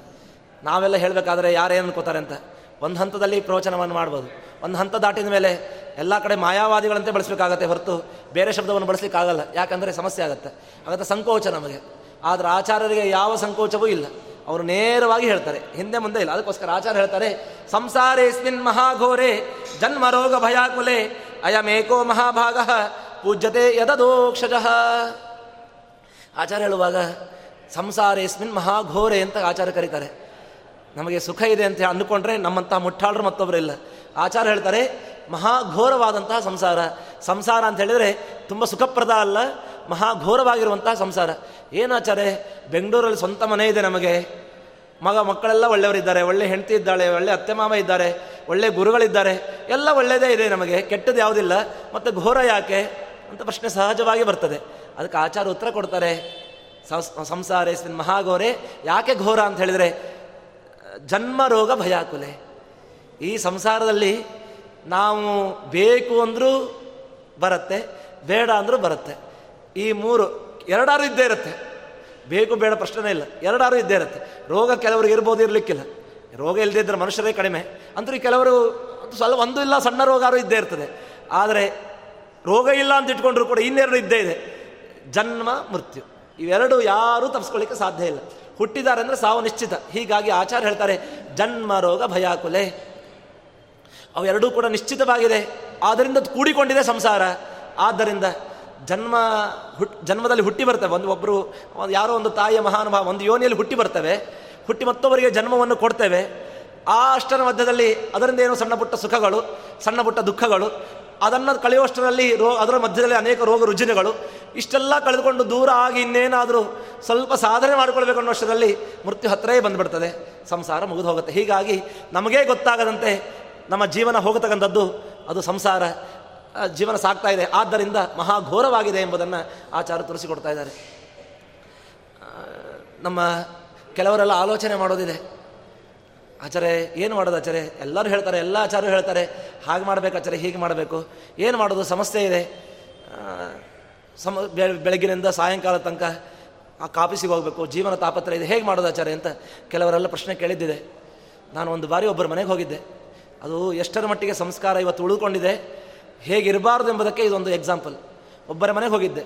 ಆಗ ತಾನೇ ಅವರ ಮೊಮ್ಮಗನಿಗೆ ಉಪನಯನ ಆಗಿತ್ತು ಉಪನಯನ ಆದ ಕಾರಣ ತುಂಬ ತಲೆಯೆಲ್ಲ ಬೋಳಿಸಿ ಶಿಕ್ಷೆಯನ್ನು ಬಿಡಿಸಿದ್ರು. ಭಾಳ ಸಂತೋಷ ಆಯ್ತು ನನಗೆ, ನಮಸ್ಕಾರ ಮಾಡಿಸಿದ್ರು. ಏನಪ್ಪ ಹೆಸರೆಲ್ಲ ಮಾತನಾಡಿಸಿದೆ. ಹಾಗೆ ಸಹಜವಾಗಿ ನಾನು ಕೇಳಿದೆ. ಎಷ್ಟೊತ್ತು ಸಂಧ್ಯಾ ವಂದನೆ ಮಾಡ್ತೀಯ? ಅಂತ ಕೇಳಿದೆ. ಆ ಮಗು ಏನು ಪಾಪವು ತಂದೆ ಏನು ತಾ, ಮಗು ತಪ್ಪಲ್ಲ. ಅದು ಏನು ತಾನು ನೋಡ್ತಾ ಇತ್ತು, ಏನನ್ನ ಮಾಡ್ತಾ ಇತ್ತು ಅದನ್ನು ಹೇಳಿತು. ಆ ಮಗು ಹೇಳಿತು ಇಲ್ಲ, ನಾನು ಸಂಧ್ಯಾವಂದನೆ ಮಾಡೋದಿಲ್ಲ. ಎಷ್ಟೊತ್ತು ಸಂಧ್ಯಾವಂದನೆ ಮಾಡ್ತಾರೆ ಕೇಳಿದ್ದಕ್ಕೆ? ಉತ್ತರ, ನಾ ಸಂಧ್ಯಾವಂದನೇ ಮಾಡೋದಿಲ್ಲ. ಯಾಕೆ ಅಂತ ಕೇಳಿದ್ದಕ್ಕೆ? ಅಯ್ಯೋ, ನಾ ಇನ್ನೂ ಕೆಲಸಕ್ಕೆ ಹೋಗ್ತಾ ಇಲ್ಲ. ಕೆಲಸಕ್ಕೆ ಹೋದ್ಮೇಲೆ, ಕೆಲಸಕ್ಕೆ ಹೋಗೋದು ಅಲ್ಲ, ಅಷ್ಟೇ ಅಲ್ಲ, ಮಗು ಮತ್ತೆ ಹೇಳ್ತು. ಕೆಲಸಕ್ಕೆ ಹೋಗೋದು ಮಾತ್ರ ಅಲ್ಲ, ನಮ್ಮ ಅಜ್ಜ ಮಣ್ಮಣ್ಣೆ ಶುರು ಮಾಡ್ಯಾರ ರಿಟೈರ್ಡ್ ಆದಮೇಲೆ. ಅರವತ್ತು ವರ್ಷ ಆದಮೇಲೆ ರಿಟೈರ್ಡ್ ಆದಮೇಲೆ ಎಲ್ಲೂ ಪ್ರವಚನ ಕೇಳ್ಕೊಂಡು ಬಂದು ಮಣ್ಮಣ್ಣೆ ಸಂಧ್ಯಾವಂದನೆ ಶುರು ಮಾಡ್ಯಾರ. ನಮ್ಮಪ್ಪ ಸಂಧ್ಯಾವಂದನೆ ಮಾಡ್ತಾ ಇಲ್ಲ, ಕೆಲಸಕ್ಕೆ ಹೋಗ್ತಾನೆ, ಸಂಧ್ಯಾವಂದನೆ ಮಾಡ್ತಾ ಇಲ್ಲ. ನಾ ಇನ್ನೂ ಆಟ ಆಡೋ ಹುಡುಗ. ನಾನು ಯಾಕೆ ಸಂಧ್ಯಾವಂದನೆ ಮಾಡಬೇಕು? ಅಂತ ಪ್ರಶ್ನೆ ಮಾಡ್ತದೆ ಅದರಿಂದ ಅರ್ಥ ಮಾಡಿಕೊಳ್ಬೇಕು. ಎಷ್ಟರ ಮಟ್ಟಿಗೆ ಅಧರ್ಮ ತಾಂಡ ಮಾಡ್ತಾ ಇದೆ. ನಾವೆಲ್ಲ ಏನು ಅಂದ್ಕೊಂಡ್ಬಿಟ್ಟಿದ್ದೇವೆ ಅಂದರೆ ರಿಟೈರ್ಮೆಂಟ್ ಆದಮೇಲೆ ಮುಂದೆ ಅವತ್ತೋ ಒಂದು ದಿವಸ ಸಾಧನೆ ಮಾಡಿಕೊಂಡ್ರೆ ಆಯಿತು ಅಂತ ನಮ್ಮ ದಿವಸಗಳನ್ನು ಕಳೀತಾ ಇದ್ದೇವೆ. ಅದಕ್ಕೆ ಭೀಮಸೇನ ದೇವರು ಹೇಳ್ತಾರೆ, ಇರುವಷ್ಟು ಕಾಲದಲ್ಲಿ ಅದನ್ನು ಧರ್ಮರಾಜನಿಗೆ ಮಾತ್ರ ಎಚ್ಚರಿಕೆ ಅಲ್ಲ, ನಮಗೆಲ್ಲರಿಗೂ ಎಚ್ಚರಿಕೆ. ನಾಳೆ ಮಾಡ್ತಾರೆ ಅಂತ ಇಟ್ಕೊಳ್ಳೇಬಾರ್ದು. ಇವತ್ತೇ ಮಾಡ್ತಾರೆ ಅಂದ್ಕೊಳ್ಬೇಕು. ಈ ಕ್ಷಣದಲ್ಲಿಯೇ ಮಾಡ್ತಾರೆ ಅಂದ್ಕೊಳ್ಬೇಕು. ಆ ರೀತಿಯಾಗಿ ನಡೆದಾಗ ಮಾತ್ರ ಯಾಕಂದರೆ ನಾಳೆ ದಿವಸ ಬದುಕಿರ್ತೇವಲ್ಲ ಮೊದಲು ಅದೇ ಗೊತ್ತಿಲ್ಲ. ನಾಳೆ ಮಾಡ್ತವೆ, ಅರವತ್ತು ವರ್ಷ ಆದಮೇಲೆ ಮಾಡ್ತವೆ. ಅಲ್ಲಿವರೆಗೂ ಅಂಗಾಂಗಗಳು ಗೊತ್ತಿರ್ತದೆಲ್ಲ ಗೊತ್ತಿಲ್ಲ. ಅದಾದಮೇಲೆ ಮಾಡೋದೇನಿರುತ್ತೆ ವಿಚಾರ ಮಾಡಿ. ಹೀಗಾಗಿ ನಾಳೆ ಮಾಡುವ ಕೆಲಸಗಳನ್ನು ಇವತ್ತೇ ಮಾಡಬೇಕು ಎಂಬುದನ್ನು ಅದರಿಂದ ಕಳೆದ ಪಾಠ. ಅದೇ ರೀತಿಯಾಗಿ ಆಚಾರ್ಯ ಹೇಳ್ತಾರೆ, ಇಂತಹ ರೋಗ ರುಚಿನವಾದ ಭಯಂಕರವಾದಂತಹ ಈ ಒಂದು ಜೀವನದಿಂದ ಹೊರಗೆ ಬರಬೇಕಾದರೆ ಅಯಮೇಕೋ ಮಹಾಭಾಗ, ಏಕಃ ಅಯಂ, ಏಕಃ ಏವ. ಇವನೊಬ್ಬನೇ ಈ ಮಹಾನುಭಾವನನ್ನು ಈ ಪರಮಾತ್ಮನನ್ನು ಯಾರು ಪೂಜೆ ಮಾಡ್ತಾರೆ? ಪೂಜ್ಯತೆ ಯದೋದಕ್ಷಜ ಅಂತಹ ಮಹಾನುಭಾವನನ್ನು ಯಾರು ಪೂ, ಪೂಜೆಯನ್ನು ಮಾಡ್ತಾ ಇದ್ದಾರೆ? ಅವರಿಗೆ ಈ ಸಂಸಾರದಿಂದ ತಾಪತ್ರಯ ಆಗ್ತಾ ಇದೆ. ಹಾಗಾದರೆ ಭಗವಂತನ ಪೂಜೆ ನಮ್ಮ ಸಂಸಾರದ ತಾಪತ್ರೆಯಿಂದ ಹೊರಬರಲಿಕ್ಕಾಗ್ತದೆ. ಭಗವಂತನ ಪೂಜೆನೇ ಮಾಡಲಿಲ್ಲ ಅಂತಾದರೆ ನಮ್ಮ ಜೀವನ ವ್ಯರ್ಥ ಆಗ್ತದೆ ಎಂಬುದನ್ನು ಆಚಾರ್ಯರು ತೋರಿಸಿಕೊಡ್ತಾರೆ. ಅದಾದ ನಂತರದಲ್ಲಿ ಸಮಯ ಆಗಿದೆ. ಇನ್ನು ಐದು ನಿಮಿಷದಲ್ಲಿ ನನ್ನ ಪ್ರವಚನವನ್ನು ಮುಗಿಸ್ತಾ ಇದ್ದೇನೆ. ವಾಸ್ತವಿಕವಾಗಿ ಇನ್ನೂ ಒಂದು ಅಧ್ಯಾಯ ಅಲ್ಲ. ಮೂರು ಶ್ಲೋಕವೂ ಮುಗಿಲಿಲ್ಲ. ಮೂರು ನಾಲ್ಕು ಶ್ಲೋಕ ಮುಗಿದಷ್ಟು ಇನ್ನು ಐದನೇ ಶ್ಲೋಕದಲ್ಲಿ ಇದ್ದೇನೆ. ಅದಕ್ಕೆ ಐದು ಪಂಚಮ್ಯಂತೆ ಶುಭಾವ ಅಂತ. ಐದು ಎಲ್ಲದಕ್ಕೆ ಶುಭ ಸಂಕೇತ. ಐದು ಶ್ಲೋಕ ಮುಗಿಸಿ, ಐದನೇ ಶ್ಲೋಕ ಮುಗಿಸಿ ನನ್ನ ಪ್ರವಚನವನ್ನು ಕೂಡ ಮುಗಿಸ್ತಾ ಇದ್ದಾನೆ. ಸನಾಮ ಸುಕೃತಿ ಲೋಕೆ ಕುಲಂ ತೇನ ಹ್ಯಲಂಕೃತಂ ಆಧಾರ ಸರ್ವಭೂತಾನ ಏನ ವಿಷ್ಣು ಪ್ರಸಾದಿತ ಅಲ್ಲ, ಭಗವಂತನ ಪೂಜೆ ಮಾಡ್ಬೇಕಂತ ಹೇಳಿದರೆ ಪೂಜೆ ಯಾಕೆ ಮಾಡ್ಬೇಕಾಚಾರೆ ಒಂದು ಸ್ವಲ್ಪ ಆಲೋಚನೆ ಮಾಡಿ ನೋಡಿ. ಇಷ್ಟು ದಿವಸ ಇಷ್ಟು ದಿವಸ, ಇಷ್ಟು ಜನ ಬ್ರಾಹ್ಮಣರಿದ್ದೀರಿ, ಇಷ್ಟು ಜನ ಪೂಜೆ ಮಾಡಿದ್ದೀರಿ. ಒಬ್ಬರಿಗಾದರೂ ದೇವರು ಪ್ರತ್ಯಕ್ಷನಾಗಿ ಸಾಕಪ್ಪ, ನೀ ಪೂಜೆ ಮಾಡಿ ತೃಪ್ತನಾಗಿದೆ ನನಗೆ, ನಾಳಿಂದ ಪೂಜೆ ಮಾಡಬೇಡ ಅಂತ ಹೇಳಿದ ನಾವು. ಹಾಗಾದರೆ ಎಷ್ಟು ಪೂಜೆ ಮಾಡಿದರೂ ಬಂದು ಪ್ರತ್ಯಕ್ಷ ಆಗೋದಿಲ್ಲ. ಏನೂ ಪೂಜೆ ಮಾಡದೇ ಇದ್ರೂ ಪ್ರತ್ಯಕ್ಷ ಆಗೋದಿಲ್ಲ. ಹಾಗಾದ್ರೆ ಪೂಜೆನೇ ಬೇಡ. ಯಾಕೆ ಬೇಕು ಪೂಜೆ? ಪೂಜೆ ಮಾಡಿದರೂ ಪ್ರತ್ಯಕ್ಷ ಆಗಲ್ಲ ಅಂದಮೇಲೆ ಮತ್ತು ಪೂಜೆ ಯಾಕೆ ಅಂತ ಕೆಲವರ ಪ್ರಶ್ನೆ ಇದೆ. ಇನ್ನು ಆ ಧೈರ್ಯದಿಂದಲೇ ನಾವು ನೈವೇದ್ಯವನ್ನು ಮಾಡ್ತೇವೆ. ದೇವರು ಏನೂ ತಗೊಳ್ಳಲ್ಲ ಅಂಥೇಳಿ ಗ್ಯಾರಂಟಿ ಗೊತ್ತಿದೆ ನಮಗೆ. ಇವತ್ತು ನಾವು ಎಷ್ಟು ಚೆನ್ನಾಗಿದೆ ಅಂದರೆ ನೈವೇದ್ಯ ಮಾಡೋದಿಲ್ಲ. ಯಾಕೆ ಆಚಾರ್ಯ ಅಂದರೆ ದೇವರು ಎಷ್ಟಿಟ್ಟರು ಹಾಗೆ ಇರ್ತದೆ ಆಚಾರ ಏನು ಒಂದು ತೊತ್ತು ವ್ಯತ್ಯಾಸ ಆಗೋದಿಲ್ಲ. ಹೀಗಾಗಿ ನೈವೇದ್ಯ ಮಾಡೋದಿಲ್ಲ ಅಂತ ಎಷ್ಟೋ ಜನ ಹೇಳಿದ್ದಿದೆ. ಇವತ್ತು ತಿಂತಾ ಇಲ್ಲ, ದೇವರು ಸ್ವೀಕಾರ ಮಾಡ್ತಾ ಇಲ್ಲ. ಅದಕ್ಕೋಸ್ಕರ ಈ ಥರವಾದ ಆಲೋಚನೆಯನ್ನು ಮಾಡ್ತಾ ಇದ್ದೇವೆ. ಒಂದು ವೇಳೆ ಸ್ವೀಕಾರ ಮಾಡ್ತಾ ಇದ್ದಂತ ಇಟ್ಕೊಳ್ಳಿ. ಭಗವಂತ ನಾವು ಕೊಟ್ಟದ್ದೆಲ್ಲ ಸ್ವೀಕಾರ ಮಾಡ್ತಾನೆ, ಕಲ್ಪನೆ. ಮಾಡ್ತಾನೆ ಅಂತ ಅಂದ್ಕೊಳ್ಳೋಣ. ಮಾಡ್ತಾನೆ ಅಂತ ಆಗಿದ್ರೆ ನಾವೇನು ಮಾಡ್ತಾ ಇದ್ವಿ ಗೊತ್ತು? ನಾಳೆಯಿಂದ ಒಂದು ಕೊಡಪಾನ, ಒಂದು ತಪ್ಪೆಲೆ ಇಡೋದು ಬದಲು, ಅಥವಾ ಒಂದು ಪಾತ್ರೆ ಇಡೋ ಬದಲು ಒಂದು ತುತ್ತು ದೇವರಿಗೆ. ಆ ತುತ್ತರಲ್ಲೂ ನೋಡು, ಒಂದು ಅಗಳು ಬಿಡೋದಿಲ್ಲ ಎಲ್ಲ ಬಳ್ಕೊಂಡು ತಿಂತಾರೆ, ಸ್ವೀಕಾರ ಮಾಡ್ತಾರೆ ಅಂತ ಇದ್ವಿ. ನಮಗೆ ಹೇಗಿದ್ರೂ ಸಮಾಧಾನ ಇಲ್ಲ. ತೊಗೊಂಡ್ರೂ ಸಮಾಧಾನ ಇಲ್ಲ ತೊಗೊಳ್ದಿದ್ರು ಸಮಾಧಾನ ಇಲ್ಲ. ಹಾಗಾದರೆ ಈಗಂತೂ ತೊಗೊಳ್ತಾ ಇಲ್ಲಲ್ಲ? ಮತ್ತೆ ಏನು ಆಚಾರ್ಯ ಅದಕ್ಕೆ ಸಮಾಧಾನ ಅಂತ ಪ್ರಶ್ನೆ ಬರ್ತದೆ. ಅದಕ್ಕೆ ಆಚಾರ್ಯ ಹೇಳ್ತಾರೆ, ಭಗವಂತ, ನಾವು ಏನು ಪಂಚಭಕ್ಷ ಬನವಾನ ಮಾಡಿ ಇಟ್ಟಿದ್ದೇವೆ, ಅದನ್ನು ನೋಡೋದಲ್ಲ. ಭಗವಂತ ಸ್ವೀಕಾರ ಮಾಡ್ತಾನಂತೆ. ಹೇಗೆ ಸ್ವೀಕಾರ ಮಾಡ್ತಾನೆ? ದೃಷ್ಟ್ವೈವ ಸ್ವೀಕರೋಮ್ಯಹಂ. ಏನು ಪಂಚಭಕ್ಷ ಪರಮಾತ್ಮ ಇಟ್ಟಿರಿ, ಅದನ್ನು ನೋಡೋದಲ್ಲ ಭಗವಂತ. ಅದನ್ನು ಇಡುವಾಗ ಯಾವ ರೀತಿಯಾಗಿ ಇಟ್ಟಿರಿ ಅದನ್ನು ನೋಡ್ತಾರೆ ಭಗವಂತ. ಎಷ್ಟು ಆದರ ಆತಿಥ್ಯ ಇದೆ, ಎಷ್ಟು ಭಕ್ತಿ ಇದೆ, ಎಷ್ಟು ಶ್ರದ್ಧೆ ಇದೆ, ಅದನ್ನು ನೋಡ್ತಾನೆ ಭಗವಂತ. ಹೊರತು ನಾವು ಕೊಡುವ ಯಾವುದೋ ಎಕ್ಕಶ್ಚಿತ್ ಪದಾರ್ಥಗಳನ್ನು ಭಗವಂತ ನೋಡೋದಿಲ್ಲ. ಈ ನಾವೇನು ರೆಡಿ ಮಾಡಿ ಏನು ಬೇಯಿಸ್ಬಿಟ್ಟು ಏನು ಇಡ್ತಾ ಇದ್ದೇವೆ, ಈ ನೈವೇದ್ಯವನ್ನು ಬ್ರಹ್ಮದೇವರು ಆ ಅಕ್ಕಿ ಬೆಳೆದಾಗಲೇ ಭಗ, ಬ್ರಹ್ಮದೇವರಿಗೆ ಅರ್ಪಣೆ ಮಾಡ್ತಾರಂತೆ. ನಾವು ಮಾಡೋದೇನೂ ಇಲ್ಲ. ಹಾಗಾದ್ರೆ ಯಾಕೆ ಮಾಡಬೇಕು ಅಂದರೆ ನಮ್ಮ ಉದ್ಧಾರಕ್ಕೋಸ್ಕರ ಭಗವಂತನ ನೈವೇದ್ಯ ನಾವು ಸ್ವೀಕಾರ ಮಾಡಲಿಕ್ಕೆ ಯೋಗ್ಯತೆ, ಭಗವಂತನನ್ನು ಪ್ರಸಾದವನ್ನು ಸ್ವೀಕಾರ ಮಾಡಿ ನಮ್ಮ ಜನ್ಮವನ್ನು ಧನ್ಯ, ಧನ್ಯನನ್ನಾಗಿ ಮಾಡಿಕೊಳ್ಳಬೇಕು. ಅದಕ್ಕೋಸ್ಕರವಾಗಿ ಆ ನೈವೇದ್ಯಾದಿಗಳನ್ನು ಅರ್ಪಣೆ ಮಾಡಬೇಕೇ ಹೊರತು ಭಗವಂತ ಹಟ್ಟೆ ಹಸ್ಕೊಂಡಿದ್ದಾನೆ. ಅಥವಾ ನಾ ಬಿಟ್ಟರೆ ಉಂಟು, ದೇವರಿಗೆಲ್ಲ ಉಪವಾಸ, ಆ ರೀತಿಯಾಗಿ ಆಲೋಚನೆ ಮಾಡಿ ನಮ್ಮಿಂದ ಆವಾಗಬೇಕಾದ ಅವಶ್ಯಕತೆ ಏನೂ ಇಲ್ಲ ಭಗವಂತನಿಗೆ. ನಮ್ಮ ಉದ್ಧಾರಕ್ಕೋಸ್ಕರವೇ ಇರ್ತಕ್ಕಂಥದ್ದು. ಅದಕ್ಕೋಸ್ಕರ ಆಚಾರ ಹೇಳ್ತಾರೆ, ಸನಾಮ ಸ್ಮೃತಿ ಲೋಕೆ ಕುಲ, ಕುಲಂ ತೇನ ಅಲಂಕೃತಂ. ಆಧಾರ ಸರ್ವಭೂತಾನ. ಭಗವಂತನ ಪೂಜೆ ಯಾಕೆ ಮಾಡಬೇಕು ಅಂದರೆ ಏನೋ ಯಾರಿಗೋಗೋಸ್ಕರ ಅಲ್ಲ, ನಮಗೋಸ್ಕರ ನಾವು ಮಾಡಬೇಕು. ಯಾಕಂದರೆ ಭಗವಂತ ಎಲ್ಲರಿಗೂ ಆಧಾರಭೂತನಾಗಿದ್ದಾನೆ. ಅದನ್ನು ಆಚಾರ ಹೇಳ್ತಾರೆ. ಆಧಾರ ಸರ್ವಭೂತಾನ. ಎಲ್ಲರ ಕಡೆಯಲ್ಲೂ ಅಂತರ್ಯಾಮಿಯಾಗಿದ್ದಾನೆ. ಸುಕೃತಿ ಲೋಕ, ಈ ಲೋಕದಲ್ಲಿ ತಾನೇ ಸೃಷ್ಟಿ ಮಾಡಿದ, ಈ ಜಗತ್ತಿನ ಒಳಗೆ ತಾನೇ ಇದ್ದುಕೊಂಡು ಎಲ್ಲರನ್ನು ನಿಯಮನ ಮಾಡ್ತಾ ಇದ್ದಾನೆ. ಅಂತಹ ಸ್ವಾಮಿಯನ್ನು ಎಲ್ಲರಿಗೂ ಆಧಾರಭೂತನಾಗಿರುವಂತಹ, ಬ್ರಹ್ಮಾಂಡಕ್ಕೆ ಆಧಾರಭೂತನಾಗಿರುವಂತಹ ಈ ಮಹಾನುಭಾವನನ್ನು ಅನ್ಯಗತಿ ಇಲ್ಲದೆ ಮತ್ತೊಬ್ಬರು ನಮ್ಮನ್ನು ಉದ್ಧಾರ ಮಾಡಲಿಕ್ಕೆ ಆಗೋದಿಲ್ಲ ಆದ ಕಾರಣ ಅವನನ್ನು ಬಿಟ್ಟು ಬೇರೆಯವರನ್ನು ಪೂಜೆ ಮಾಡಲಿಕ್ಕಾಗಲ್ಲ. ವಿಚಾರ ಮಾಡಬೇಕಲ್ವ, ಸ್ವಲ್ಪ ಇದು ಆಚಾರ ಹೇಳಿದನ್ನು ಅಂಗೀಕಾರ ಮಾಡಲೇಬೇಕು ನಾವು. ಇವತ್ತು ಒಂದು ಕೆಲ, ಒಂದು ಯಾವುದೋ ಒಂದು ಕಡೆ ಕೆಲಸಕ್ಕೆ ಹೋಗ್ತಾ ಇರ್ತೇವೆ. ಅವ್ರ ಮಾತು ನಾವು ಹೇಳೋದು ಕೇಳೋದಿಲ್ಲ ಆಚಾರೆ ನಾವು ಸ್ಯಾಲ್ರಿ ಮಾತ್ರ ಕರೆಕ್ಟಾಗಿ ಕೊಡಲಿ ಅಂದರೆ ಕೇಳ್ತಾರೆ ಕೊಡ್ತಾರೋ. ಅವ್ರು ಎಷ್ಟು ಉಪಕೃತ ನಾವು, ಬರೇ ಒಂದು ಏನೋ. ಇನ್ನೂ ಬೇಡ, ಸ್ಯಾಲ್ರಿ ಮತ್ತೆ ಸೆಕೆಂಡ್ರಿ ಸ್ವಲ್ಪ ಸಣ್ಣ ಪುಟ್ಟ ಯಾವುದೋ ಒಂದು ಪೆನ್ ಇಸ್ಕೊಂಡಿರ್ತವೆ. ಪೆನ್ ಕೊಡುವಾಗ ಒಂದು ಒಂದು ಎಚ್ಚರಿಕೆಯನ್ನು. ಭಾರಿ ಎಚ್ಚರಿಕೆಯಿಂದ ಹೇಳಿಕೊಡ್ತೇವೆ. ಏನು ಹೇಳಿಕೊಡ್ತೇವೆ? ಥ್ಯಾಂಕ್ಸ್ ಭಾರಿ ಉಪಕಾರ ಆಯಿತು. ಅದು ಪೆನ್ನು ನಮಗೆ ಕೊಟ್ಟದ್ದಲ್ಲ. ಅದು ಸಿಲ್ವರ್ ಪೆನ್ನು ಅಲ್ಲ ಗೋಲ್ಡ್ ಪೆನ್ನು ಅಲ್ಲ. ಮಾಮೂಲಿ ಒಂದು ಪ್ಲಾಸ್ಟಿಕ್ ಐದು ರೂಪಾಯಿದೋ, ಹತ್ತು ರೂಪಾಯಿದೋ ಪೆನ್ನು ಆ ಪೆನ್ನಿನಲ್ಲಿ ಇಂಕು ಏನೂ ನಮಗೆ ಕೊಟ್ಟಿಲ್ಲ. ಒಂದು ನಾಲ್ಕು ಅಕ್ಷರ ಬರ್ಕೊಳ್ಳಿಕ್ಕೆ ಕೊಟ್ಟಿರ್ತಾನೆ ಅಷ್ಟೇ. ಅದನ್ನು ಯಾರಂತ ಗೊತ್ತಿಲ್ಲ ಅಥವಾ ಕೊಟ್ಟದ್ದು ಭಾರಿ ಉಪಕಾರ ಆಯಿತು ಎಂಬ ದೃಷ್ಟಿಯಿಂದ ಕೊಡುವಾಗ ಏನು ಹೇಳಿಕೊಡ್ತೇವೆ? ಥ್ಯಾಂಕ್ಸ್ ಅಂತ. ಭಾರಿ ಉಪಕಾರ ಆಯಿತು. ಥ್ಯಾಂಕ್ಸ್ ಅಂತ ಹೇಳಿಕೊಡ್ತೇವೆ. ಹಾಗಾದರೆ ವಿಚಾರ ಮಾಡಿ. ಐದು ರೂಪಾಯಿ ಬೆಲೆ ಬಾಳುವ ಪೆನ್ನಿಗೆ ಅಷ್ಟು ಮಹತ್ವ ಕೊಡುವಾಗ ಈ ದೇಹವನ್ನು ಕೊಟ್ಟ ಭಗವಂತನಿಗೆ ನಾವೇನು ಕೊಡಬೇಕು ವಿಚಾರ ಮಾಡಿ. ಇದು ಒಂದು ರೂಪಾಯಿ, ಐದು ರೂಪಾಯಿದಲ್ಲ ಬೆಲೆ ಬಾಳೋದು. ವಿಚಾರ ಮಾಡಿ, ಇಷ್ಟು ಜನ ಇದ್ದಿರಲ್ಲ, ಒಬ್ಬರಾದರೂ ಕೂಡ ಯಾರಿಗಾರು ಕಣ್ಣಿರಲ್ಲ. ಆಚಾರ್ಯ, ಒಬ್ಬ ಶ್ರೀಮಂತ ಹೇಳ್ತಾನೆ, ನನಗೆ ಕಣ್ಣಿಲ್ಲ, ಒಂದು ಕೋಟಿ ರೂಪಾಯಿ ಕೊಡ್ತೇನೆ, ಒಂದು ಕಣ್ಣು ಕೊಡು. ಕೊಡ್ತೇವೋ? ಒಂದು ಕೋಟಿ ಕೊಟ್ಟರು ಕೊಡಲ್ಲ. ಹಾಗಾದ್ರೆ ಒಂದು ವಿಚಾರ ಮಾಡಿ, ಅದ್ರ ಮೇಲೆ ಅದರ ಮೇಲೆ ವಿಚಾರ. ಒಂದು ಕಣ್ಣಿನ ಬೆಲೆ ಒಂದು ಕೋಟಿ ಆಯಿತು. ನಮ್ಮ ದೇಹದಲ್ಲಿ ಎಷ್ಟು ಅಂಗಾಂಗಗಳಿದೆ. ಎಷ್ಟು ಕೋಟಿ ಕೋಟಿ ಬೆಲೆ ಬಾಳತ್ತೆ? ವಿಚಾರ ಮಾಡಿ. ಇಂತಹ ಕೋಟಿಯನ್ನು ಒಂದು ರೂಪಾಯಿ ಖರ್ಚು ಮಾಡದೆ ಅನಾಯಾಸವಾಗಿ ದೇವರ ಅನುಗ್ರಹದಿಂದ ಪಡೆದುಕೊಂಡಿದ್ದೇವೆ. ಹಾಗಾದರೆ ಎಷ್ಟು ಉಪಕಾರ ನಮ್ಮ ಮೇಲಿದೆ? ಭಗವಂತನ ಮಾಡಿದ ಉಪಕಾರ, ಮಹದ ಉಪಕಾರ ಎಷ್ಟು ಇದೆ? ಹಾಗಾದರೆ ಜೀವನ ಪರ್ಯಂತ ಅವನ ಉಪಕಾರವನ್ನು ತೀರಿಸ್ಲಿಕ್ಕಾಗಲ್ಲ. ಹೇಗೆ ತಂದೆ ತಾಯಿ ಋಣ, ಗುರುಗಳ ಋಣವನ್ನು ತೀರಿಸ್ಲಿಕ್ಕೆ ಸಾಧ್ಯವೇ ಇಲ್ವೋ, ಅದೇ ರೀತಿಯಾಗಿ ಭಗವಂತನ ಋಣವನ್ನು ಜನ್ಮ ಜನ್ಮಾಂತರದಲ್ಲಿ ತಿರ್ಸಲಿಕ್ಕೆ ಸಾಧ್ಯ ಇಲ್ಲ. ಅದಕ್ಕೋಸ್ಕರ ಆಚಾರ್ಯ ಹೇಳಿದರು, ಇಷ್ಟೆಲ್ಲ ತೀರಿಸಲಿಕ್ಕಾಗದೇ ಇದ್ರೂ ಕೂಡ ನಮ್ಮ ಮೇಲಿನ ಕೃಪಾದೃಷ್ಟಿಯಿಂದ ಭಗವಂತ ಮತ್ತೆ ಮತ್ತೆ ಉದ್ಧಾರ ಮಾಡ್ತಾನಪ್ಪ, ನಮಗೆ ಆಧಾರಭೂತನಾಗಿದ್ದಾನಪ್ಪ, ಅದಕ್ಕೋಸ್ಕರ ಆದರೂ ಕೂಡ ಭಗವಂತನ ಪೂಜೆ ಮಾಡಪ್ಪ ಅಂತ ಆಚಾರ್ಯರು ತೋರಿಸಿಕೊಡ್ತಾರೆ. ಅಂತಹ ಪೂಜೆಯನ್ನು ಎಷ್ಟೋ ಜನ ನಿರಂತರವಾಗಿ ಮಾಡ್ತಾ ಇದ್ದೀರಿ. ಯಾರೆಲ್ಲ ಮಾಡ್ತಾ ಇಲ್ವೋ, ನಿಮಗೆ ಏನು ಮಂತ್ರ ಬರುತ್ತೋ, ಏನು ತಂತ್ರ ಬರುತ್ತೋ, ಏನು ಗೊತ್ತಿದ್ದೀರೋ ಅಷ್ಟನ್ನೇ ಹಾಕಿ, ತುಳಸಿ ಒಂದು ದಳ ಹಾಕಿ ಏನು ಗೊತ್ತಿರುವ ಅದೇ ನಾರಾಯಣ ನಮ ಅದನ್ನಾದರೂ ಹೇಳಿ. ಯಾಕಂದ್ರೆ ನಾವು ಆಚಾರ್ಯ ದೇವ್ರ ಪೂಜಾ ವಿಧಿ ಗೊತ್ತಿಲ್ಲ ನಮಗೆ, ಮಂತ್ರ ಬರೋದಿಲ್ಲ, ಏನು ಮಾಡಬೇಕು ಅಂತ ಬಿಡಬೇಡಿ. ನಿಮಗೇನು ಬರುತ್ತೋ ಅದರಿಂದಲಾದರೂ ಕೂಡ ದಯವಿಟ್ಟು ಪ್ರತಿನಿತ್ಯ ಪೂಜೆ ಮಾಡುವುದನ್ನು ತಿಳ್ಕೊಳ್ಳಿ. ಹಾಗೆ ಮಾಡಿದ್ದೆ ಆದರೆ ಈ ಒಂದು ಗಂಟೆಯಲ್ಲಿ ನಾನೇನು ನಾಲ್ಕು ಮಾತುಗಳನ್ನು ಭಗವಂತನಿಗೆ ಅರ್ಪಣೆ ಮಾಡಿದ್ದೇನೆ. ಅದು ಪರಿಪೂರ್ಣವಾಗಿ ಸಾರ್ಥಕಗೊಳ್ಳುತ್ತೆ. ಅಂತ ಆ ರೀತಿ ನಿಟ್ಟಿನಲ್ಲಿ ನಮ್ಮ ವ್ಯಾಸರಾಜ ಮಠದ ಗುರುಸಾರ್ವಭೌಮರ ಅನುಗ್ರಹದಿಂದ ನಮ್ಮ ವಿದ್ಯಾ ವಾಚಸ್ಪತಿ ತೀರ್ಥಗಳ ಕಾಲದಲ್ಲಿ ನನಗೆ ಸುಮಾರು ಇದು ನಾನು ಪ್ರವಚನಕ್ಕೆ ಎರಡನೇ ಬಾರಿ ಬರ್ತಾ ಇರೋದು. ಮಠಕ್ಕೆ ಆಗಾಗ ಬರೆದಿದ್ದೇನೆ ಬೇಕಾದ ಸಲ ಬಂದಿದ್ದೇನೆ. ಚಿಕ್ಕ ವಯಸ್ಸಿನಲ್ಲಿ ಬ್ರಹ್ಮಚಾರಿಯಾದಾಗ ಬ್ರಹ್ಮಚಾರಿ ಊಟಕ್ಕೆ ನನಗೆ ನೆನಪಿದೆ.